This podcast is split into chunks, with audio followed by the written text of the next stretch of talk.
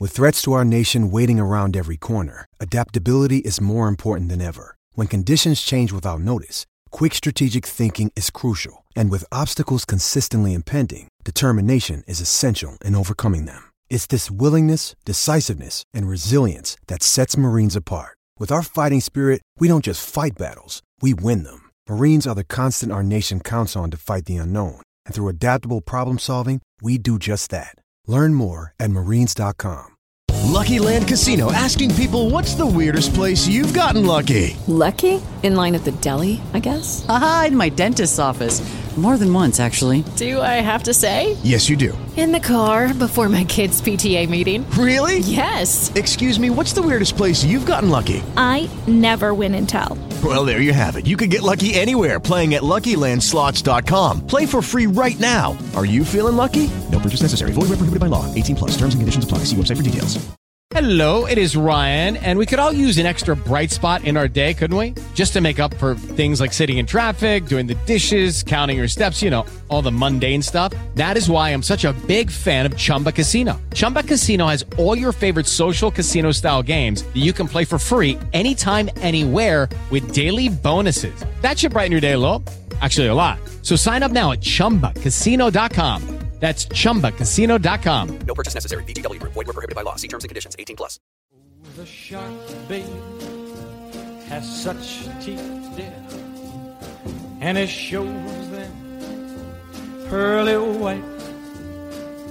Just a jackknife has old Macheath, babe, and it keeps it uh, out of sight.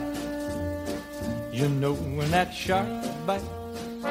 Welcome, everybody, and thanks for joining us again on Macklin's Take. We are still in the second city in Birmingham, in Acocks Green at Casey Joe's, and we have wandered in here. As we drove up into the car park, we saw a man outside in the beer garden. To any normal passerby, they wouldn't necessarily have given him a second look, but if you're a boxing fan, you will know exactly who he is because it is Peter Buckley. And listeners to Macklin's Take, you are boxing aficionados, and I don't really need to explain to you who Peter Buckley is. But for those of you who aren't aware, he is the original King of the Journeyman. Is, is that a title that you kind of embrace or not Um, particularly? Yeah, I'm quite proud of the fact that I had 300 fights and I was a top journeyman, yeah. 300 fights, 32 wins, 256 defeats, 12 draws, very, very rarely stopped. Now, people who watch boxing every week, we all know the, the crucial role, the crucial um, part that away corner fighters play in boxing up and down the country, any number of bills every single weekend. There are countless fights that wouldn't happen were it not for fighters who are happy to take the call at a moment's notice, throw their gloves into the car, their boots into the car, and hightail it up to whatever venue it happens to be. And that, that's what that's what life on the road is as a as a professional away corner fighter. And, and you've been in with, with, with some of the with some of the best. I mean, some of the couple of the names that spring up for me, and Naseem Hamed, obviously, Yeah. but also Acelino Freitas. Yeah. Did you ever turn one down? Um, the only fight I ever turned down once, I was in town, I was supposed to fight Lebi Lebwana, whatever his name, the South African. And someone tried to mug me in town, and I had a fight in town, actually bust my hand up, so I couldn't fight. But I ended, in fight, I ended up fighting him about three months later down the road in Bristol, and he beat me on points, which easy fight. So that was the only fight I really turned down, but at the time, but I had him three months later. And what was the, what was the kind of latest call? The late latest, Latest. notice call? So I'll be sitting in my house having my dinner, get a phone call. You might be fighting in Dudley in the next couple of hours. Yeah, okay, so just get your kit ready. And that was it. I'm laughing because I, I just love that. Do you know what I mean? It's like, you know what I mean? You just don't see that now, really. I don't- there might be the odd one uh, that are still around doing it, but not not with the same regularity and the same. Oh, that were the one off. That was a f- good few times. gonna you know what I mean? say, yeah. That was, yeah. sta- that was pretty standard. Yeah, pretty standard. Yeah, yeah, yeah. Well, Kris Laight called it a day last summer. I think. I think last July after he got to 300 fights as well, and it, it's an, it's an extraordinary thing really because you have to stay in and around two or three different weights, be capable of making two or three different weights. That'll often mean giving weight away. You have to be just just ready and, and never injured. So, from that point of view, do you actually train much when I you were used boxing? to I used to run every day. Believe it or not, my tracksuit used to be at the end of my bed every day, and I'd get up if I had to go to work. Or whatever. five o'clock every morning, I'd do a couple of miles every single day. And when I packed it in, I was still doing them couple of miles, and I thought. I don't really have to do this anymore. That was just to always keep myself ticking over. So I always say you didn't have to be in the gym to be fit, but as long as you do your running, your cardio and like, I always believe I- I've always been a good runner since I was a kid. I always done cross country. I was always in athletics team and that. I was always a good runner, so I've loved running. So I was always fit that way. I was Yeah. always naturally fit. Uh, because I mean, when you turned pro, you didn't start out to be a journeyman, did you? You was, you know, you were decent. Yep, like I say- certainly on a, a Midlands area level. Yeah, looks so I was a good amateur. I had 54 fights, lost four.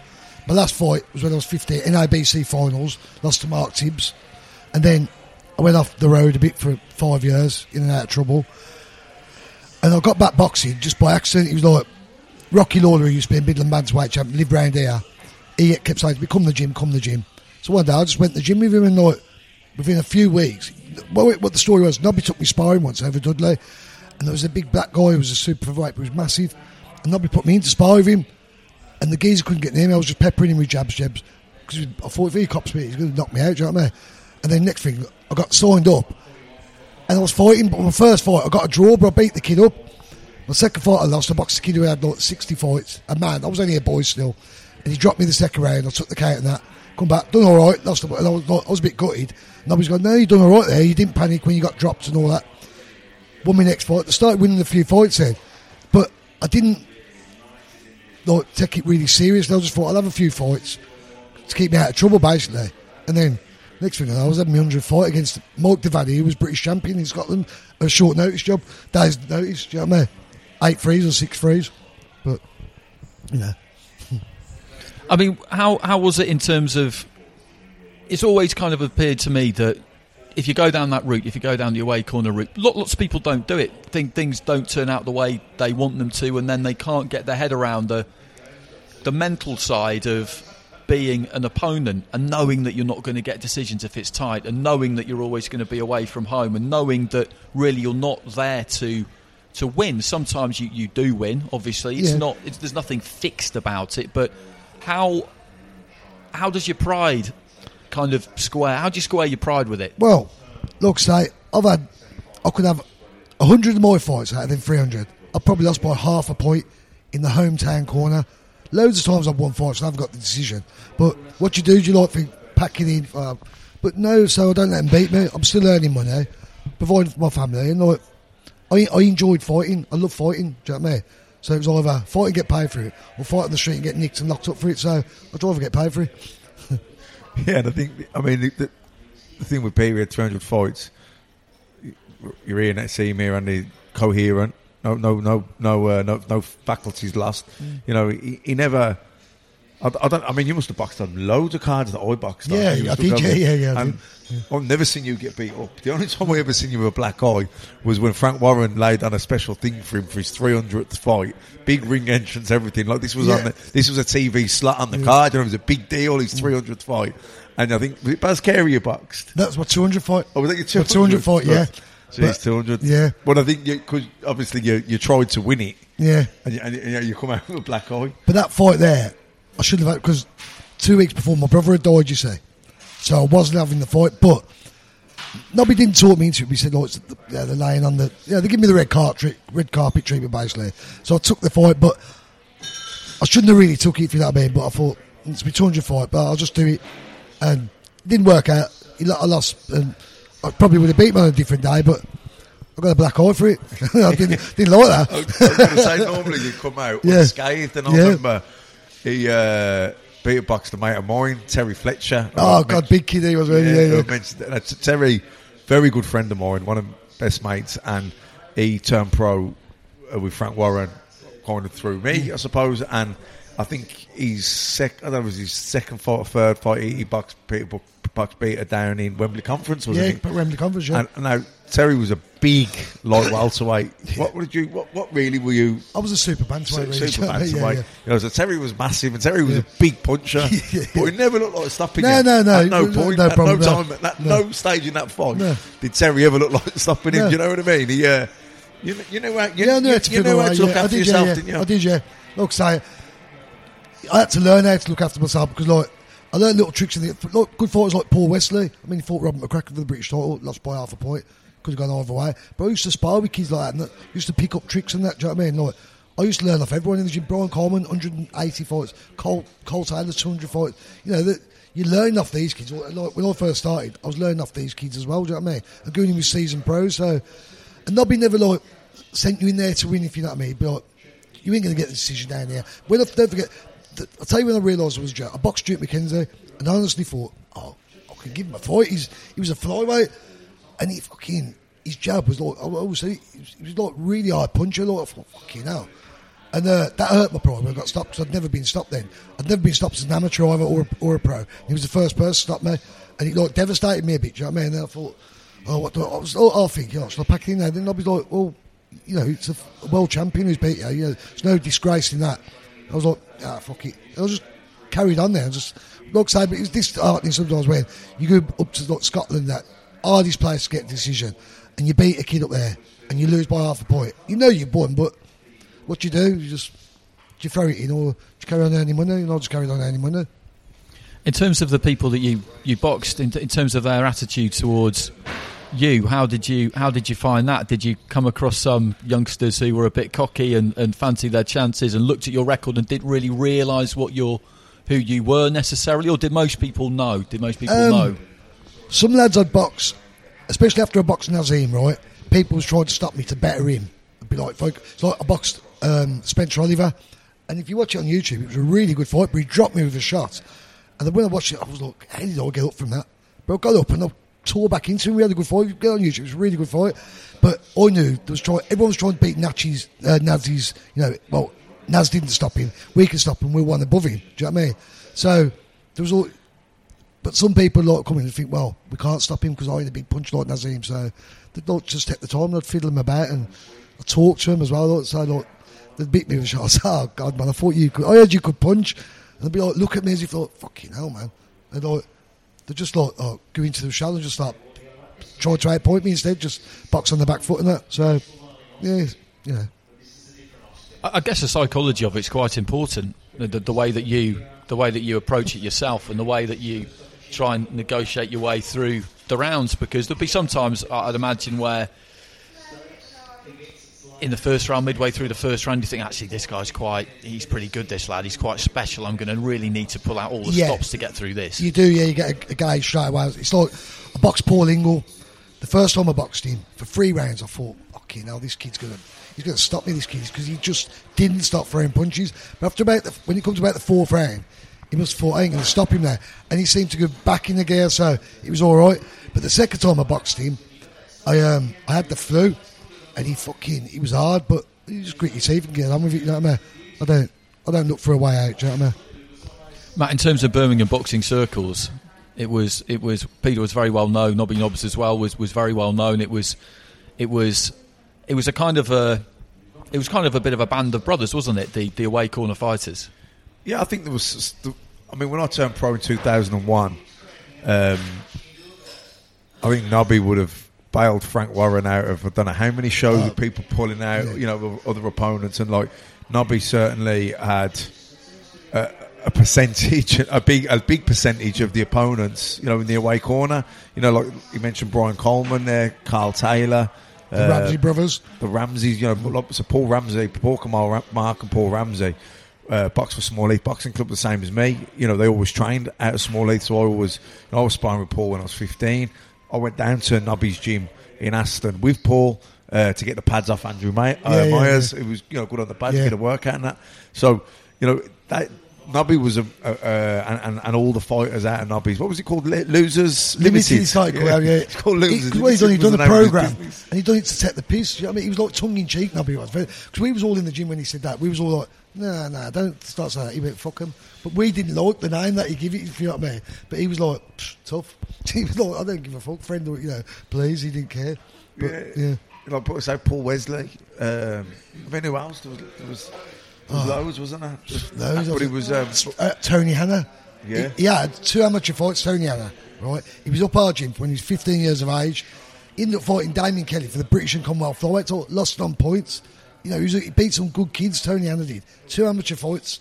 You know what I mean? It's unheard of. You, you know, you get to that level. He fought world class fighters, Mexicans, South Africans. I think he only got stopped once towards the end of his career when he was on the slide, you know what I mean?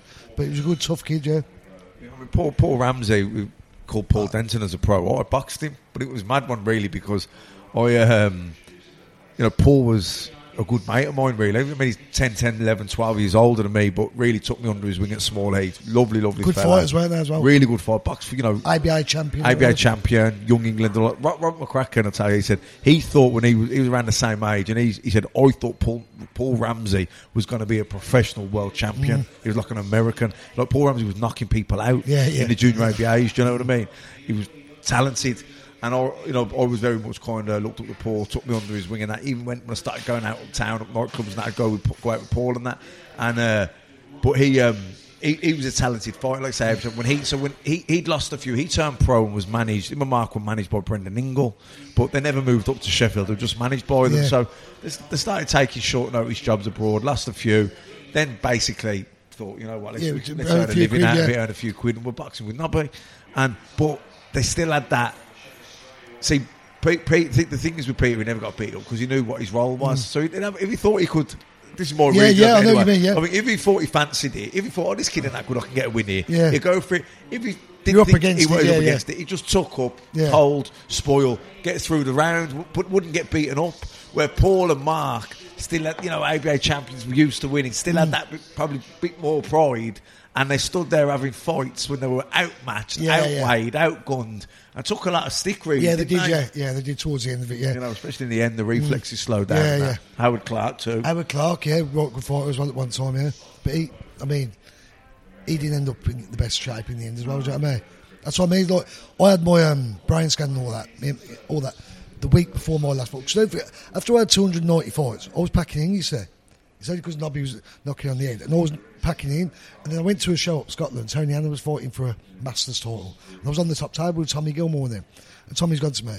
You packed two in there, Pete? I went, yeah, I've knocked you on the head. He went, why don't you have 10 more fights? And I went, or eight more fights, I think it was. And I went, why? He went, "Have 300 fights. So I went, Nobby didn't like I went to Nobby. I'm going to have eight. I was pissed. I went, I'm having eight more fights. And he went, no, you don't need to have that. I said, I'm having eight more fights. He said, look, all your factors. I said, no, I'm having eight. And my last eight fights, I've done them with Errol Johnson. Do you know what I mean? 'Cause Errol- I knew Errol then. Errol used to take me in quite a bit. So I think eight fights in about eight weeks. Do you know what I mean? I mean, me, me 100, 299 fight was Lee Selby. yeah, yeah. Do you know what I mean? but, uh, like I said, all my brains scanned, they all come back clear. I thought, have this last fight, easy fight anyway, do you know what I mean? The kid was nothing. So that's that was a good note to end on. And Aston Villa Legislator as well, just up the road. And, and you know what? It's a milestone in it. I know, like you mentioned Kristian Laight, with 300 fights, Mm. that is a milestone and a It's half. ne- nearly 1,700 rounds. I think it's like 1,683 rounds. I looked on your record. Uh, Well, well you, you know better than me, Something but like it's, anyway, it's, yeah. it's, it's the best part of 2,000. And that, that is a lot. And you wouldn't know, you know, to walk in here and, and see see you now, you Plus, wouldn't I've done know. a few exhibitions as well. you know what Earlier on, we you know they used to have exhibitions on shows that. And- um, I suppose you never had to spar, did you? no, no, not really, no, not really that much now. Look, so I used to go up the gym, say three times a week, but if I didn't go over the gym, I'd be running every day, so I didn't really need to do sparring and all that. Do you know what I mean? Sparring was just wear and tear on your body. I didn't need that. Yeah, you were fighting every week. That's more what I mean. less, Didn't weren't need you? it. Didn't need it one bit. You know, didn't need to get have fights in the gym. Save it all for the ring.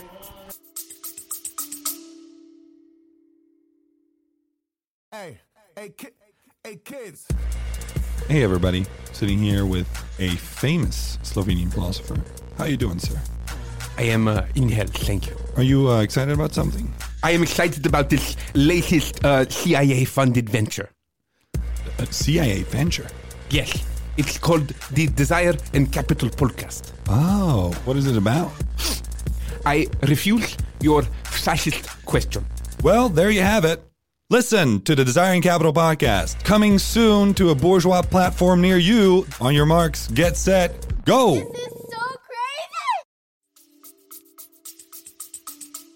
crazy. I was talking to Lewis van Poetsch at York Hall recently, who is prolific in the away yeah. corner. He equalled the record last year. He had 33 fights, and, and he was telling me that it's about being sensible with the opposition that you choose to go in and go in against. He was saying how he quite fancied a, a crack at Joshua Buatsi when Buatsi had just turned over, and his and his and his guy Richard Farnan said to him, "No, no, I think we'll." I think we'll leave him, thanks. But having said that, as you said, you did get in with Naseem, went the distance the first time. He stopped you the second time. You went in with Acelino Freitas. I mean, and that was scheduled for eight rounds as well. I mean, are there any that you look back on and you think, what was I Well, the thinking? Fra- Freitas fight, right? I took that at short notice, right? And I've gone down to Liverpool, and uh, Gary Fornell, who had boxed twice, I think, was British champion. He happened to say to me, he went, "You boxing that Brazilian?" ain't you?" And I went, "Yeah." He said, "He's a big lad," and I went, "Yeah." I didn't, I hadn't even saw him. He got in the ring. I really genuinely thought the wrong geezer had come to the ring. He was that big. I, I went to Nobby, fuck off, is that him? He went, yeah, and then they read out his record 18 fights, 18 wins, 18 knockouts. I thought, oh man, you've took me up here. yeah. So the first shot he hit me was a body shot. The first round, he put me over. And I'd done three, I think after the third round, I was going to pull you out. And I was like, right. He was just too big and strong for me, you know what I mean? And I think he won the world title in his next fight, the fight in about 89 seconds. So no disgrace He there. was massive, Fraser. I swear he got in the ring, I was like, what the fuck? He was like, I bet he put like 20 pounds on Easy, the yeah, way into yeah. the fight. And he, he was a monster. Yeah. and he was a ferocious banger. He hit me. He nearly threw me across the ring with with a body shot. Do you know what I mean? Like, fucking hell. and the money weren't that good either, if you know what I mean. But uh, yeah, all the experience. But Generally, how, how does it work or how did it work? Is it true that the, the later you take a fight, the more you would generally get paid? Yeah, definitely. Yeah, yeah. People who say you don't, they're getting ripped off. But um, yeah, you can you can barter them up. You can get right extra few quid out of them. Do you know what I mean? If you, especially if you're look, say they're say I'm just doing a little six twos up Dudley, right? Probably what get a grand, right? I'll get two grand for that. So I can bang a grand because you're holding them. At, that kid sold hundred tickets. They've come to see him fight. He's got no one to fight there because the kid's failed the medical or something. So what does he do? Give all the ticket money back? No. So that kid a fight, he might fight for nothing. I'll probably have his purse, but I ain't bothered about that. Do you know what I mean? As long as I have you know You're I bailing them out, aren't Yeah, you? You're exactly. doing them the favour. So Yeah. the, the show must go, Go on, on, type yeah, it, And, you know, the later it goes, the more desperate they Mm. are. That you know, because who can they get in and around that weight that'll take it In the area, in the area yeah. that can make you know what I mean? It's that you're literally coming down to like it's you or no one. Yeah. So you then you know you can pretty much name your price. Of course you you can, yeah, yeah, of course you can, yeah. You don't, you don't take the piece, take the piece. You know what I mean? Because the, the one use, you want them to use you again. That's why I always got used. I never took the piece. But if it's a light, light day, I mean, I've had loads of light nights. It's like sometimes they phone me up, like fight in London tonight. How much? Oh, get me an extra five hundred quid. Yeah, okay, we'll get you that. Do you know what I mean? And like, I know who I was fighting. I know it weren't going to be an hard fight. He might be ABA champion, but I've saw him fight, and I know he's in a banger. So I know it's just going to be a move rate for me, really. Do you know what I mean? Well, I guess that's what it's about, isn't it? You try and you try and evaluate their punch power, and by the sound of it, though, you wouldn't necessarily do that yourself. You might leave that to Nobby to basically decide who was and who wasn't a, a suitable opponent Well- for you. And by the sound of it, he didn't get it wrong often, apart from that. No, but I'll, t- I'll tell you something. So I used to get the box news every week religiously. And I used to follow fighters, and Nobby used to actually phone me up and say to me. So I used to research. I used to. I was a boxing buff. I still am. Do you know what I mean? And uh, he used to say to me, "What's so and so like for Brian Coleman?" Or what's so? And I'd say to him, "Well, he's a big puncher, bro. Uh, It's like um, Steve Murray. I boxed Steve Murray. He was a lightweight, big lightweight. And I remember going down there to box him. And I fancied it because I saw him fight. I, thought he was predictable. And, and I remember um, Glenn McCrory, uh, McCrory said to me, Oh, you want to watch yourself tonight? So I'll be all right. He's going, he's a banger. Fight was easy. Couldn't get near me. Do you know what I mean? Well, I just turned him up, talked to him. Easy fight. He was, he was more hyped than, you know what I mean? He, okay, he stopped a few people. He'd stopped Cole Taylor from my gym, but Cole didn't fancy it that night. Where I was okay, I was fit as well, eight threes. Uh, When I was fit, fit, I fancied it a bit more as well. Do you know what I mean? When I was fighting fit, so yeah. I, I remember when Peter boxed Terry Fletcher, and he was like, so obviously he knew how to hold, he knew Mm. how to get out of the way, all that kind of thing. But he was cute enough as well. Every now and then he'd throw a big swing at fresh air, but. He was kind of bluffing Terry out of it, you know what I mean? Because by throwing that mad erratic swing, it made Terry Makes think, think, "Ooh, yeah, that's I better right. not just walk in." Yeah, yeah, like yeah. say, ma- ma- makes them think. Yeah. It slows it down Yeah. and keep, you know what I mean? Keep. And I remember, I remember shouting to Terry, "Terry's bluffing you out of it." you know what I mean? I'll tell you a funny story, actually, well, a really quick one. So obviously, I think you were Terry's second or third fight. And he was a Yeah. good mate of mine, Terry. Yeah. and he- You know, we turned pro with Frank because we come through the amateurs Yeah, together. And um, not Norman Dhalie, Stormy Norman's Oh, another Stormy, guy yeah, yeah, from yeah. round here. Not John. And he was, yeah, and he, he was with, um, he, he was bo- boxing with Nobby as well, and another journeyman. Now he, Terry made his debut against Norman Norman Dhalie, Stormy Norman. Stormy Norman, And uh, anyway, he's from here, and there's, there's another lad from here, uh, Dean Gorman, who, Yeah, he was, Dean, yeah, yeah. who he would have been mates with as well. And, and uh, you know, I was friends with Dean, and Dean says to me, "Oh, I seen uh, Norman the other day." He says, oh, fucking hell, then, you know, I was.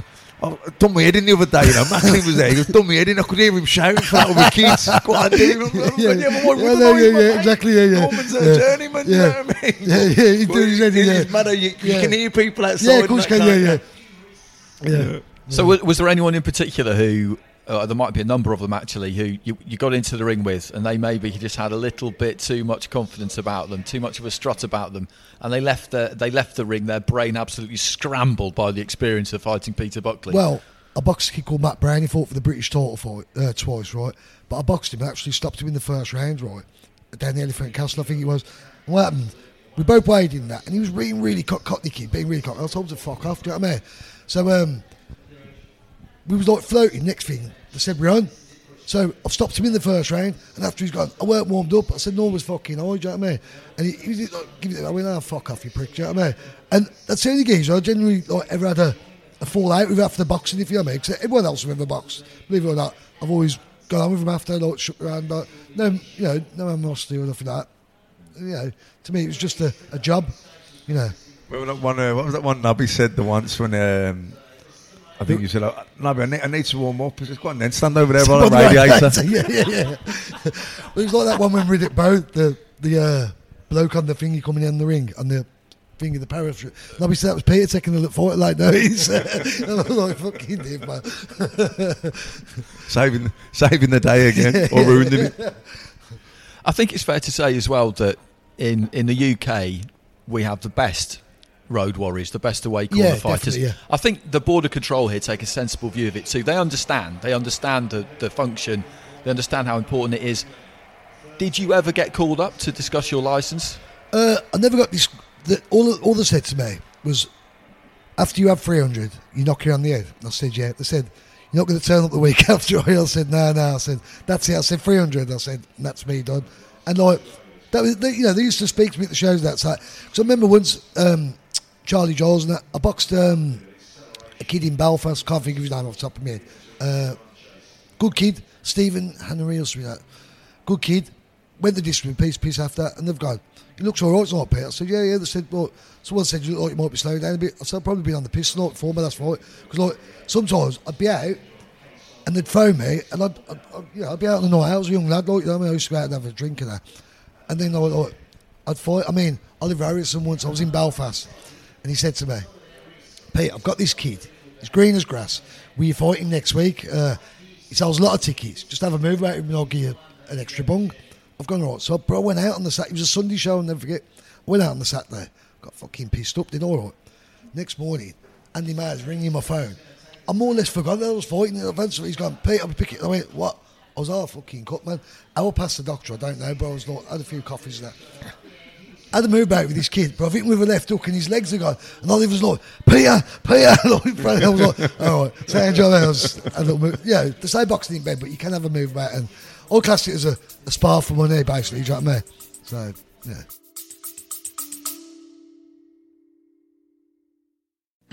Hey everybody, this is MotoGPete from the Noco Moto Motorcycle Podcast. Join us every week while we rate, review, ride, philosophize, and generally obsess over every single motorcycle make, model, and style that could possibly exist, plus news and racing. That's the Noco Moto Motorcycle Podcast from Moto One Podcast Network Studios.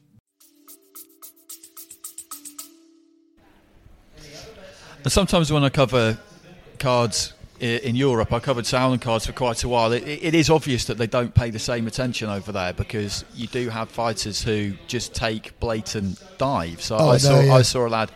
Alexander Kuvac, and this is a, a while ago now. His name just stuck with me because I looked at his record and he had 26 defeats, 25 by way of stoppage, and I just thought you just would never get licensed Nah, here. nah. And I just thought that he must be taking some hammer, this boy, but he wasn't because he'd have a look in the first round, and then in the second round, as soon as he was put under the mildest pressure, the just dived on the floor. And we saw it. We saw it at York Hall recently. Charlie Frankham. Charlie the other day- Frankham. I mean, that was terrible. Didn't terrible. even hit The worst he? I've ever seen, Yeah, that It is. was. I, was. I watched it. I was like, I mean, did he get paid or what? I mean, that is- He shouldn't have got paid. He shouldn't have got paid 'cause that's a piss take. That is. I don't think he did. Robert Smith, the, the secretary of the Board of Control, I saw him taking immediate But interest But why in not put him with a good English journeyman instead of bringing these foreigners over? It's just. Are they you know. cheaper? Is that the reason? Of course, they're cheaper. Yeah, you know, the agents there, they fly them in, they give them what what five hundred quid. I don't know. I don't know what they give them really. I think there's a shortage now of journeymen. Though, Probably, of yeah, they the- what they used You to be, yeah. Nobby had a proper camp Like you say, yeah, the of them, 90s, like, yeah, but yeah. I don't think there's like they used to be now. as many. Like you say, there's that Poochie now. There's Kevin McCauley. Um, I can't really think of any. of. William Warburton's William always been one that I've good always kid. been keen on. He's a Good, kid, fighter. but he don't fight as much as he used to now, does he? Because he gets a few wins here and there. Because he ain't that bad. I mean, he beat Jason, Jason Welborn before, didn't he? Did he? Yeah, I yeah, yeah, that, yeah. On a show about two years ago. He, he- you know, he's a bad kid. He gets the odd decision now and again. Well, he's interesting, Warburton, I think, because I'd say that the the away corner fighters, the journeymen who who achieve longevity, they're all at least area level fighters. I, I would yeah. say at least. Yeah. Craig, Craig Derbyshire won an English title a few weeks ago, for Yeah. example. Um, I'd say they're at least at, at that level. And Warburton, I remember having quite an entertaining argument with a with an MMA supporting friend of mine before the Mayweather McGregor fight, and he was he was totally lost his mind, like most of them had, and said that McGregor could knock Mayweather out. And I said, listen. I said, listen, if he wanted a, a proper fight where he was going to learn how to box, he should box William Warburton, knowing Yeah, that my, yeah. my friend would have no idea who William Warburton Yeah, was. But then he'd, he'd, he'd Google him and he'd lose his mind even more because he'd see the record. but I said to him, but trust me, Willie, this guy would beat Conor McGregor every day of the week. And, I, and I, I'll stick by it. I'll stick by it. Mm. The ability level is. Yeah, what would you say? I mean, if, if, if the likes of yourself and others had, had hadn't had to sell tickets and you'd had a big promotion, you had big backing, what do you think you could have done? I think I could have fought for a British title. Look, say I, I beat, uh, I got a draw with Alan McKay, who'd stopped, I fucked his uh, Commonwealth title. He'd stopped Colin McMillan on a cut eye, and he was going to get a rematch for the Commonwealth title. So I went down London, the Albert Hall boxed him, and got a draw. I beat him, but they give it a draw. I won two Midland titles at two different weights, super fans, uh, super bantam, super feather, but super bantam was my weight. So I reckon I could. I'm not saying I but I fought Michael Brodie, who went on to fight for the world title. Had two good fights for him. Uh, but there was a fighter who no one ever met. Craig Dermody from Manchester. I don't know if you remember him. He I used- don't, don't can't remember him. No. He was a really good fighter. He had, uh, well, he boxed me. He, if you watched him in black and white, he looked like something from the 60s. Brilliant story. He used to box for um, out of. Oh yeah, yeah, yeah. Really good kid. ABA champion, I think he was. What's And his name again? Craig McDermott. Craig Dermody. Someone mentioned him recently. Uh, Tell you now, the kid was brilliant, right? I boxed him. They weren't a big, massive puncher, but the angles he could hit you at. And what happened? He boxed Cole Taylor. He beat Cole Taylor once before. And there was a new referee, and Cole Taylor boxed me in. And Nobby, basically, blagged the referee for all the Oh, good shot, Cole. Oh, blah, blah, right? And at the end, the ref was like, it's Nobby's going, come on, you know. Green ref, nifty Cole Taylor, keep back to you, never boxed again. And it was, he was a brilliant kid, I swear to God, one of the best kids I ever boxed. And that's not for punch power, but angles, speed, moves, fucking brilliant. So down Manchester, you ask him about him down there, fucking seconds and on, man. Kid was. Mm. One thing I was asking um, Lewis van Poetsch Poochie about last week as well was was any kind of unfulfilled ambitions in terms of you know the the path he's on now, and he said that one thing he would love to do is go and fight abroad, but he can't fight in America, for example, because the commissions over there would never license No, you. They would just no. look at the record. They wouldn't look any deeper than that. But are the things in boxing that you know you would have loved to have done a bit more travelling, possibly? Would that have been one of them? I boxed in Europe, I boxed in Germany, I boxed in uh, Austria, I boxed for a WBA Intercontinental title fight in Austria. I've done 12 rounds. Looks, I had um, I boxed an unbeaten kid over there, Harald Geier. Put him on his arse. They think the ninth, ninth round had him out. Referee backly wiped his arse, man, and like he beat me on points. But if it would have been over here, I reckon I could have beat him easy. Yeah. And he fought for the world title next, and he got knocked out the quickest. He got knocked out in the quickest ever knockout. He got um, can't think of but he boxed Mexican for the WBO Super Bantamweight title. Got knocked out in the first round in about 20 seconds. I would got knocked out in 20 seconds. I'll tell you now. Do you know what I mean? But uh, looks how I fought um, a guy called Ruben Condori. He was fought for the uh, flyweight. He was an Argentinian. I boxed him. He had 100 odd fights when I boxed him. I had about 30. Done eight rounds or 10 rounds with him in Germany. Um, Johnny Bredahl boxed in um, Denmark. He was an Olympian, went on to win world titles. So I boxed some good, like easy fight, really. Do you know what I mean? That's when I was trying as well. Then I mean, so really, all in all, Peter, you, you- had a great time with the boxing. Oh, I loved you've it. Been yeah, everywhere. been everywhere. Met some great mates for, for life. You know what I mean? And I, w- I wouldn't change it really. I wouldn't change it because if I would have fought for a British title, say in my 30th fight, I wouldn't have gone into have three because you, you wouldn't have done that. You know what I mean? I would have probably had a few more fights, knocked you on the head. I, I enjoyed what I've done. You know, I met a lot of people, went all around Europe, all around England, met loads of people who I've met for life, mates for life. I love it, yeah. And, and even now, you still very much follow the boxing. And Yeah, yeah, I love the boxing. Love yeah, it, yeah, yeah, I love it. Yeah. Mm. In terms of dealing with kind of managers and promoters and, and, and all the rest of it, was it always easy? Was it always easy getting paid? Was it always easy Yeah, I- receiving what you you were due? I never got Welsh I ever, never. I always got paid. If they told me they was paying me X, X they paid me every time. I was never. The only one who never paid, but nah. Uh, you know what? I never ever got Welsh I never I always got paid. Well, I got. Well, I was said I was going to be paid. I always got paid. Yeah. Well, John Pegg's just turned up because I left my, My mate John Pegg. laptop in uh, in his gym earlier on, which was clever of me. Uh, but when you look at the, the kind of scene now, we, we just talked about the fact that there aren't possibly that many lads coming through now who really want to take that route and, and earn a living because you can earn a good living doing it as well. course can you. Wh- why do you think that is? Everyone wants to be a champion, don't they? The, some people, I suppose, they. It's hard to be a German. It's hard to be a German. I don't think to be a champion because like you're doing it week. Yeah, I was both. Yeah, but like it's hard to every week. Every week, I mean, I used to see John Rand, Kristian Laight.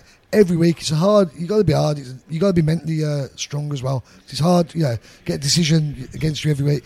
When you when you do pull that win out and you don't get it, that's when it's more deciding. When you go there, you know you're to have a move about.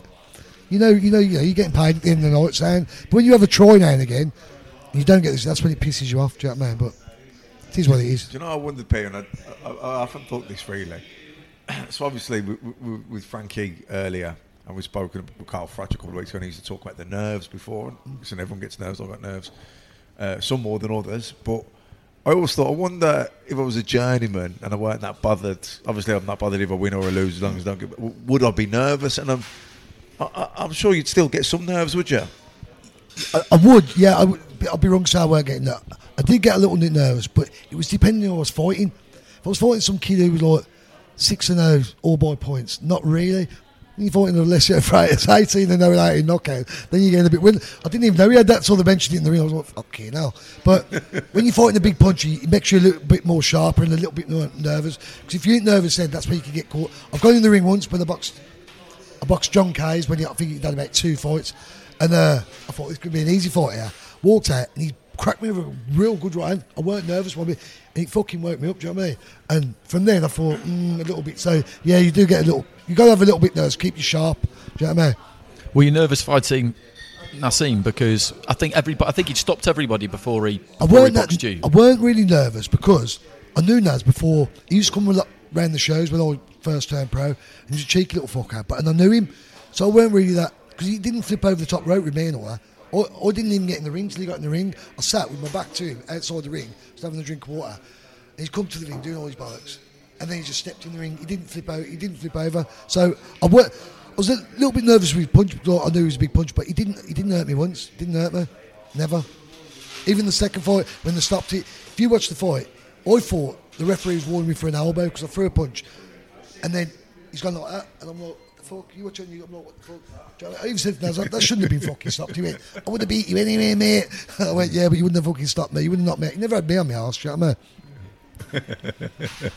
I remember seeing you cornering uh, Sid Razak. It was back in uh, 2012, April 2012. And the reason I remember it is because it was the first main event I covered for Sky. It was Anthony Crolla, Derry Matthews.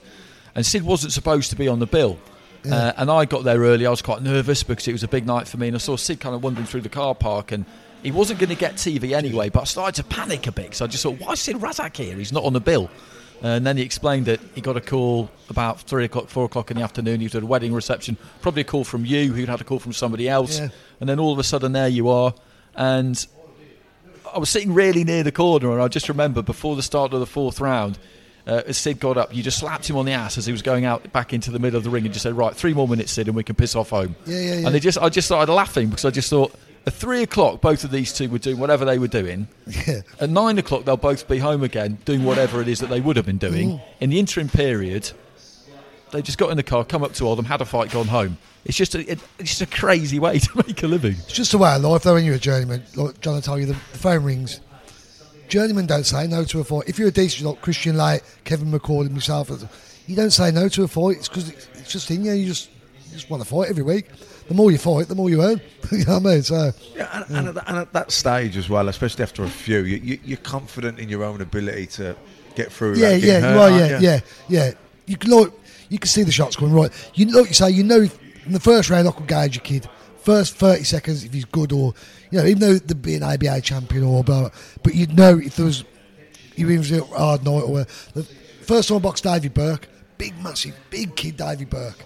Boxing first time, easy fight. Sixth time I boxed, I think he put me on my arse twice in the first round. I was thinking, fuck, you know, I've got another fucking seven rounds of this. But I got through it then, do you know what I mean? But just something inside you that does it.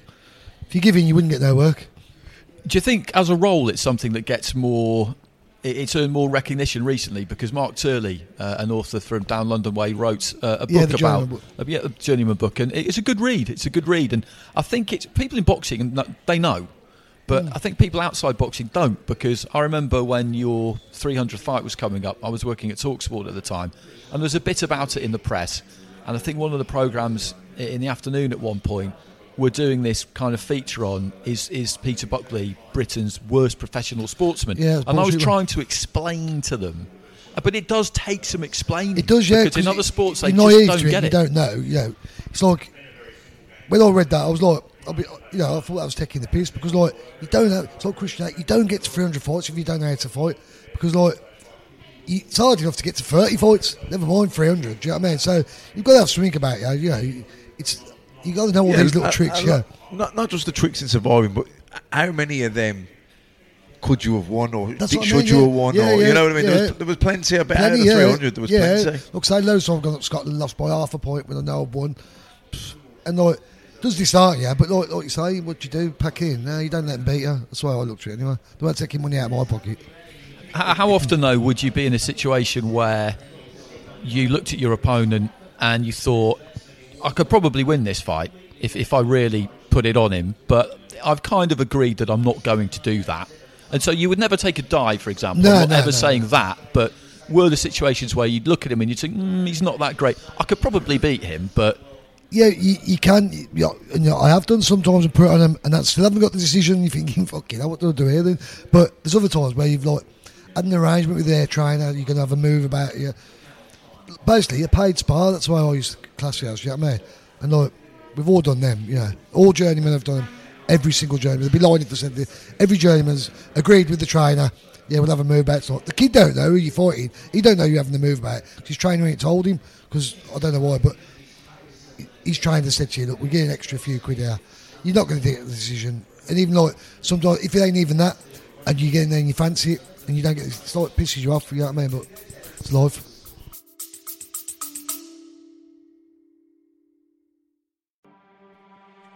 Yo, I'm DK, co host of the One Star Recruits podcast. My best friend Rip and I host five star athletes, celebs, business leaders, comedians, and coaches from around the world. Each week, I can guarantee the show will always have great laughs, catch up on life's in relatable ways, and have a ton of fun.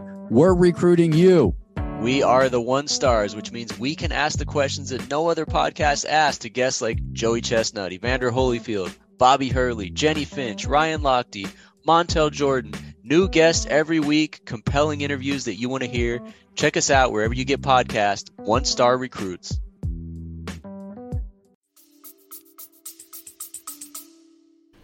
I mean, just listen. I, I, I never knew of basically a trainer taking a fighter taking a fight, knowing he weren't going to try and win. But suppose it makes sense.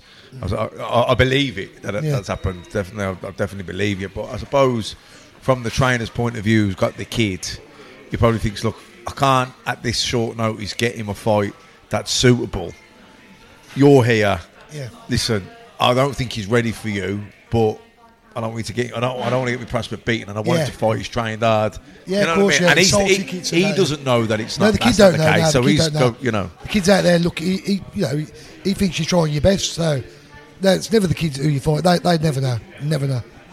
you must have as good a an ability to predict who's going to go on and do something and who isn't than, than anybody else pretty much i mean how accurate have you been down the years has there been anyone who you've thought this kid is nailed on he's going to make it and then he didn't, or, or the other way around? Look, say I was about uh, Craig Dermody. I thought he was going to make it because I swear he had every move in the book. But then as soon as that one loss, see, one loss can kill some people. It's like, oh, the, everyone's obsessed with the O, ain't they? Do you know what I mean? But um, when I boxed Paul Ingle, I thought he's going places. Him, do you know what I mean? I thought he's a good kid. Paul Lloyd, good, another good kid. But um, it's when I watch when I first started watching Josh Warrington, I watched him up um, right up north Durham way before. I think it was like second, third fight. I remember saying, Sid, this kid's good. He's good. He didn't stop the kicks. Don't forget, he beating them all on points. But he was work right that. He was really good. I thought he's good. He's this kid. Yeah. And it weren't a big shock to me when he beat Frampton because I thought he'd work right in that. You know. And sometimes as well, I guess you would, well, not sometimes, often you'd be in with a big ticket seller. Uh, there might be the kind of arrangement that you just outlined, and they're getting a lot of support, a lot of attention, people wearing the t shirts and all the rest of it. And, and you maybe get the sense that, listen, he's just not. He's just not that good, and unfortunately for this lad, this is all going to come crashing down round his ears soon enough. Loads of times, loads of they think they're better than what they are, and I'm thinking, mate, you've got the t-shirt, on, you look the part, all you find, you ain't going nowhere. As soon as you fight someone proper, then it's going to come crashing down because they think that they think they're really that good. They think they're going to go on to win world titles and that, and they're, they're lucky if they win an area title. Some kids, yeah. Who, ju- who, not putting you on the spot, but who jumps out in recent times like that? Or, or even or any time? Um, God, top head. I can't think of the top of my head, but uh, look, so I, I boxed kids from over the years, like, like um, what's his name now? Oh, I remember there was a boxed the kid down there, I can't think of his name, me. Sold hundreds of tickets. The kid thought he was going to be a world champion. And I think, I'll tell you who knocked him out uh, in their top four. Ross Minter. Can't think of his name now. Chaz, Chaz for me. Chas Symonds. Chas Symonds. Chas Symonds. He thought he was going to be a world champion. I remember him saying, oh, I'm going to win this. I'm thinking, mate, you fucking crap, do you know what I mean? But uh, he was a nice kid, you know what I mean? He weren't crap, crap, but I mean, like, he weren't, he thought his expectations were bigger than what there was, you know what I mean? But you, you see that with some novice kids and they've had a few fights and all the fans are thinking, and you're thinking, mate, I've had a move out of you tonight. And you think, you think I've boxed my best. I've, I've been in the pub last night. I've come here today and like, this kid's just about beat me, you know, he ain't going nowhere. Loads, of times. I mean, there must have been quite a few unusual things that happened to you down the years in, in terms of late notice calls or just, just things involving boxing generally. It's a, it's a pretty unusual sport at times. Do any spring to mind, any in particular? Well, I remember once I was, um, they phoned me up about four o'clock to box uh, Alex Moon. He was Commonwealth champion down Nottingham. So I'm driving down, I had this fucking shitty car at the and he broke down. So I'm trying to fuck about this car. I burnt all my arm here underneath, right? So I phoned my brother up. My brother come, borrowed me his car, drove to uh, uh, Nottingham there. The doctor's gone, what you done to your arm? So I the fucking thing. He's going, you always boxed? Yeah, yeah, I'm alright. I boxed him, lost on points for him, got well paid, come home, do you know what I mean? But like, just, like, just breaking down in the middle of a fucking road, do you know what I mean? Just like under a car at four o'clock, and then had to get to Nottingham, burn on my arm, but still fought, earned a few quid, come home, got a new car next day then. you know what I mean? So, what, what was the day job when you were boxing? I used to do a few things. I used to paint and decorate my mate and that. I used to a bit of library. My brother, he's, he's- my brother's a builder, you see. Do you know what I mean? Done carpet fit. I've done a bit of everything, mate. You know what I mean? I'll do anything. I'll earn a few quid. Yeah. When it when when it comes to when when you look at the, the, the current British boxing scene, I mean, you you hung your gloves up a while ago now, but do you still kind of look at it from the point of view of I'd fancy one with him, well, maybe not him, yeah, definitely him. Is that is that how you watch yeah, it? I, I'd think like I'd li- like like when I watched Warrington, I thought I would have liked to have boxed him when I was his weight because I knew he'd beat me obviously, but I would have liked just to see like you know what I mean because he's punch accumulated. He reminds me a bit of Paul Ingle without the punch at the time. Paul Ingle had a brilliant work rate, do you know what I mean? But looks like there's a few I would I would like to box Frampton, people like when I was super bantamweight, just to just to see, do you know what I mean? When there was up and coming, not obviously when there was world champions, but up and coming, yeah, definitely. Anybody you looked at and just thought, no, not for me. Uh, Boatsu. oh, definitely. No, but um, no, not that, not the featherweights. and that. No, no, no.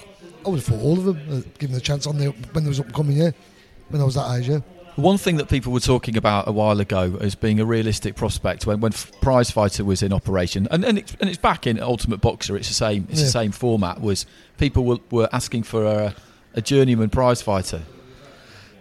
I don't know. It might have worked, might not. But um, I think they would have all been trying. It would have been nice to say because obviously they would have said, "Well, I'm the best journeyman," but like, I don't know how it would have. I don't know how it would have worked. I don't know. Would people have come to watch it? I don't know. I don't think they would myself. I think you'd only have a few. I don't think television would be involved with it and that. So they'd look at it as like, oh, what's it? What's the winner going to do for? Where other prize fighters have gone on to win, like Sam Eggington, that gone on to win British titles and things like that. It's like a platform for them. I don't think it'd be really a platform for a journeyman because the week after they'd be fighting back down so and so for six threes or whatever. You know what I mean? I don't think it'd really mean nothing really. I think that's exactly why it, it didn't happen. Yeah, yeah. what six people instead of four? But when you look at British boxing now and Birmingham boxing, maybe more specifically, how, how much is it? How much has it changed in the time that you've been been involved in it? Um, well, look, say we've got a world champion, didn't we, in Cal Yafai, and that's great for Birmingham, yeah, to have a world champion. I think Sam will come back. I think I don't think they've got the uh, the Yafai brothers. They're coming up in there, and you got the younger one. On the, I think he's only about 17, 18. I think he'll be interested to see in a few years. Do you know what I mean? So I think it's looking good for Birmingham. Yeah. And in terms of the British scene, people have been talking for a while now about a big kind of boxing boom in, in, in Britain, and, and I do I do believe that. I do buy I think, into got, that. I think we've got the best boxers in the world at the moment. I mean, look, you got your Boatzis. I mean, him. I love watching him. He's just classy. Isn't he? I mean, he's he's just an artist when he boxes him. I, I just I love watching him. You know what I mean? He's He- great. he's the best prospect Yeah, coming he's through. brilliant, Definitely. brilliant. You know, he he's like a seasoned pro. And he's like he's like one of the Yanks from Takes back in the eighties. You know what I mean? takes time. Nothing rushed with him. Nothing's you know. Just everything's just he's just brilliant to watch. I love watching him. And not, but we've got loads of British fighters. I mean, you know, from featherweight, from flyweight to heavyweight, we just we've got someone in every weight that can win or challenge for world titles, or we've got world titles. So I think he's brilliant at the minute, British boxing. Were you tempted to? I know you cornered uh, fighters on the road for a while, but were you ever tempted to, to, to train fighters seriously? Um, I would have been, but what it was when I trained Sid and that, and I opened a bit of an amateur gym with someone down uh, Sparkhill, and I was into it. Then where was, my mum was quite old and she was a bit ill in that, so I had to take time out from boxing. Do you know what I mean? And it took me a few. I, I took a few years out, and then my mum passed away and that. So I found it hard to get back into it then. So I just started working and. I've got grandkids I like to spend time with. them. John, John's in the gym all the time. You know what I mean? I just think I, don't, I just like what do what I do now. Get to work, come home, see my grandkids and that, and that suits me. You know. In terms of replacing it, though, how do you? Was that difficult? Because people talk, uh, to people talk about replacing the adrenaline of, of the big nights, the kind of nights that, that, that Matt had, and how hard it is to do that. But Um, uh, you, you were operating at a different level, of course. But there's still there's still got to be the adrenaline's still flowing, isn't it? There's still a buzz I did, involved mi- in I it. did miss it, but towards the last year, I felt like I was really slowing down in boxing. I was getting caught with shots off kids that shouldn't have been caught with, and that's why like, after I had 200, I thought "Oh, I'm going to knock this on the head now. I'm getting caught with silly shots and that. But that's why I had just them eight fights then when Tommy Gilmour was about saying this and that to me. Now it's time to get out. I got out and like, if I would have had 10 more fights or 20 more fights, would I still be speaking how I am now? Who's to say? Can't put, a, can't put a price on your health, can you? Do you know what I mean? What would you say is your looking back on it now? What would you say is your your, your favourite memory? Um, that won two Midland titles, and two, knocking out Brian Robb. Yeah, know. Yeah, yeah, that, yeah. They hated me that like there. They all called me a Brummy Mick. That'd be Irish shorts, man. And uh, but when I beat Matt Harris for the Midland title, 'cause he was unbeaten at the time, and that that was so I had two belts. And when I fought for that WBA continent, that was my world title. Do you know what I mean? That was my world title because I Harald Geier, you know. Yeah, yeah. See, John knows more about me than me, John did. John Yeah. knows more about everyone than everyone. Encyclopedia, man. Encyclopedia. He's great, Johnny. Though. But um, look, say that I never, I never turned down fights. I always fought. Never went there and robbed the money and just took a dive and went. You know what I mean? I won some good awards. Won the Joe Bromley Award. I won Services to Boxing Award, all in London. Won some good awards. And I know. I remember Frank Warren. He had um, a do one up the Savoy years ago. I was the only Midland boxer from the Midlands there, all paid for. Beer all night. Must cost him a bum at the end of the night 'cause I was lagging. You know what I mean? but, uh, you know what I mean? Like, little things like that. You appreciate. I was the only, you know, I was the only journeyman there. There was all champions, Joe Calzaghe, all them, you know, uh, Kevin Mitchell, all them. I'm at the table with all them, that and that, and like, And it must have been nice to be there to, to feel appreciated. That's what he was you know what I mean? appreciated. Yeah. Feel appreciated yeah, that you've nice, been an important Look, look, personality and person in British boxing, which you have been, without a doubt. I, have won that Joe Bromley award. You look at the list, like Alan Minter, Lennox Lewis, you know, Brendan Ingle, the names that are on it, and my name's on there. Do you know what I mean? So that's forever. That is so. And like the services boxing thing, the people you see on it, I won that, and I've still got them in my house. Do you know what I mean? I can always give my grandkids and tell them what it's about. do you know I mean? I've still got my belts. Uh, yeah, proud of that fact. In terms of Birmingham boxing, Matt, from from your point of view, obviously Peter was boxing for about another eight nine years after you turned pro, roughly. Yeah. When you're coming up through the gyms, you know, he's kind of uh, he's like a legendary figure almost.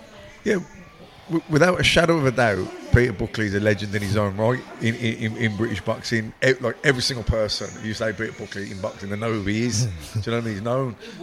You know, yeah, yeah, totally. But I'm, I'm, I mean, like, Pretty you know sure, what I yeah. mean? Everyone, like, 'cause it was every single week. When Sky was, especially in, in the era when Sky was on every yeah, week, every you know, week. Like, every- you know, yeah. he was on it every Yeah, week. yeah. You know what I mean? So, and he was going the distance with good prospects, like you say, ABA champions, Olympians. You know, you know what I mean? Like say, Naz was the first person to take Naz that distance. So, it it was well, well known, very much so. So, uh, like he- like you said, he got he got the Joe Bromley Award. He was invited down to uh, do the I don't know what it was at Frank Warren at the Savoy. Yeah, and yeah, yeah, everyone so- was there, so he's that's recognition, and it's nice to be recognised. Yeah, you know, and, yeah. and to feel appreciated. Appreciated, yeah, that's what it was, yeah. Yeah. And it's just something that's, as we've been discussing, it's quite unique to boxing. I can't think of any other profession where you could, where you could achieve what what what you've achieved and stand shoulder to shoulder with, with those kinds of names and, and be there for for good reason. It's, it's been great fun, this Peter. Yeah. You were always on our list. I said that about John Pegg earlier on, right. and uh, you were always on our list of people to. Uh, of people to talk to. Did you get many requests, by the way, for media stuff? Because you seemed like the obvious person. For us, you were the really obvious person when it came to speaking to someone to, to an away corner fighter. I did, yeah, I had loads, but like at the moment, I'm writing the book. Someone's doing the book with me, you see. So they they got back in touch with me the other day. They're on about. They think they got a publisher and that. Been going on for about six months. I ain't really said much about it because I'm that type of person I am. But um, that comes off really nice. But I did get a lot of requests to do certain things. But when I packed in boxing, I packed in boxing. So you know, I, I mean, I did. I'm, I'm sure I did see, not that long ago. Well, maybe it was a few years ago now. A talk of a film. yeah. Well, what it was, um, a geezer from uh, uh, what was it called now? State Street Pictures in America. He done uh, the Biggie Smalls film. Um, that Robert did. He done a few films anyway. He got, they got in touch with me, speak to him, blah blah. Then they got a writer involved, got scripts all done. It was all done over the phone and all that. But had writers and that. And then there was looking for finance to finance. It was going on for a few years. They were looking for finance and that. But then it just like went a bit dead in the water. They kept sa- coming back to me saying we're trying to get so so many millions to make this film. Because at first when they got into, I thought it was a wind up at first. You know what I mean? Guys got in touch with me, oh, blah, blah, American. I was like, what? But then they told me what they'd done. The Biggie Smalls film, um, the Robert De Niro film, few, few films that. And then there was writers getting involved, and I was having like uh, it was just it was a bit surreal. But it was going on for a few years, and then like there was like couldn't get the funding for this and that, so just faded out basically. Do you know what I mean? So who would play Peter Buckley then? Some good-looking geezer, I know that. Well, thanks very much for your company today. It's been really, really fun. Nice one. And uh, well, maybe John Pegg could get could sort the film out. He's he's yeah, he's, you know, uh, yeah, John, yeah. he's the man on the scene. He, Yeah. he knows how to get these things done. A bit of a sort of wry smile on his face there. Maybe this is something that has that has uh, passed through his mind on occasion. Well, it'd be great if somebody did it. It'd be great if somebody did it because Yeah. there's so many great stories to be told in boxing that you know you're kind of sport for choice really. But yeah, thanks for your time. No Uh, we were always planning to come up here, and it's been it's been uh, it's been great. So that wraps it up for this episode of Macklin's Take. Hope you've enjoyed it. We certainly had a, a good time. Get onto iTunes and give us a rate if you get the chance. A nice five star rating makes it easier for people to find us, and we'll keep these coming. Uh, not exactly sure where we're going to turn up next, but we'll have a think about it and we'll get the next one to you as soon as we can. Can someone sneaking round the corner? Could that someone be Mack the Knife? Ah, there's a tugboat down by the river, don't you know? Where a cement bag Sports Social Podcast Network. It is Ryan here, and I have a question for you. What do you do when you win? Like, are you a fist pumper? A woohooer, a hand clapper, a high fiver. I kind of like the high five, but if you want to hone in on those winning moves, check out Chumba Casino. At ChumbaCasino.com, choose from hundreds of social casino style games for your chance to redeem serious cash prizes. There are new game releases weekly, plus free daily bonuses. So don't wait. Start having the most fun ever at ChumbaCasino.com. No purchase necessary. Group. Void were prohibited by law. See terms and conditions. 18 plus.